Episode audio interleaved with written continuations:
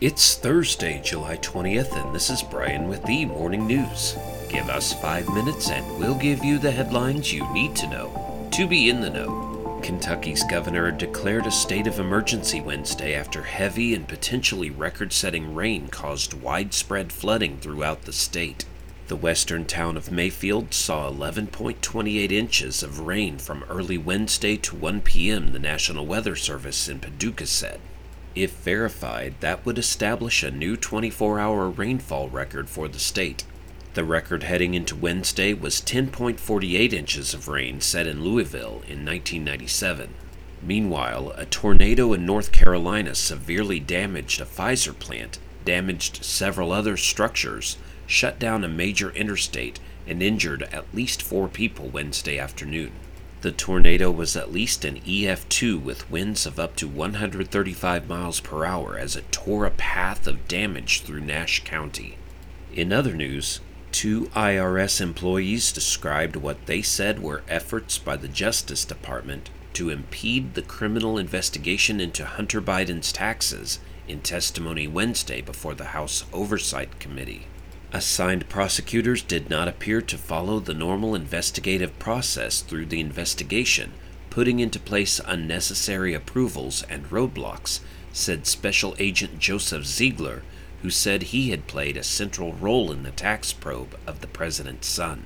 Ziegler was identified at the hearing for the first time as one of two Internal Revenue Service employees who have been interviewed by the committee behind closed doors in recent months on the Hunter Biden probe. On Capitol Hill Wednesday, Ziegler and Supervisory Special Agent Gary Shapley detailed what they viewed as irregularities, including delayed warrants and instructions to investigators to avoid certain topics. Around the world, the head of the UK's Secret Intelligence Service said Russian President Vladimir Putin is under pressure as fissures in his inner circle appear and his forces have little chance of regaining momentum in Ukraine. In a rare public speech, Richard Moore, who heads the spy agency known as MI6, said Mr. Putin's offer of clemency to Yevgeny Prigozhin after the mercenary leader's march on Moscow was humiliating for the Russian leader.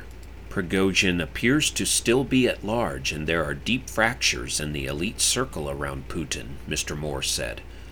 Wagner's operations in Africa appear still to be functioning, but the group is no longer active in Ukraine, he said.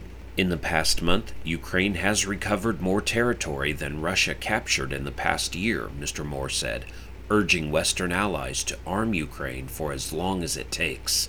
The spy chief also criticized countries backing Russia.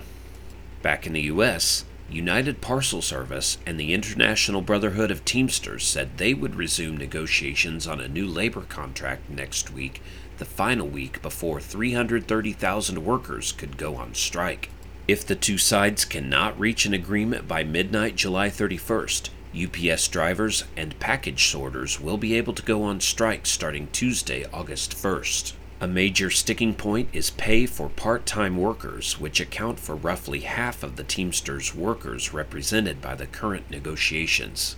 UPS said Wednesday it is prepared to increase its pay and benefits to complete a deal. The Teamsters are seeking starting pay for part time workers north of $20 an hour.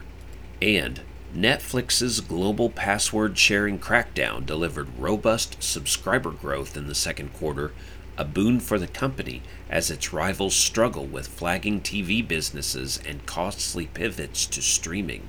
The company gained 5.9 million subscribers after losing nearly 1 million customers in the year ago quarter as people who are no longer able to share the service for free opted to pay for their own accounts. The company said it is now rolling out that effort in nearly every remaining country.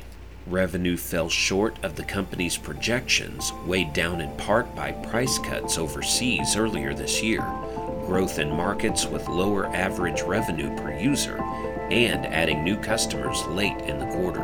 Now you know, and you're ready to go with the morning news. Share this with a friend and subscribe to us wherever you listen to your favorite podcast. You can also sign up for our newsletter at themorningnews.com.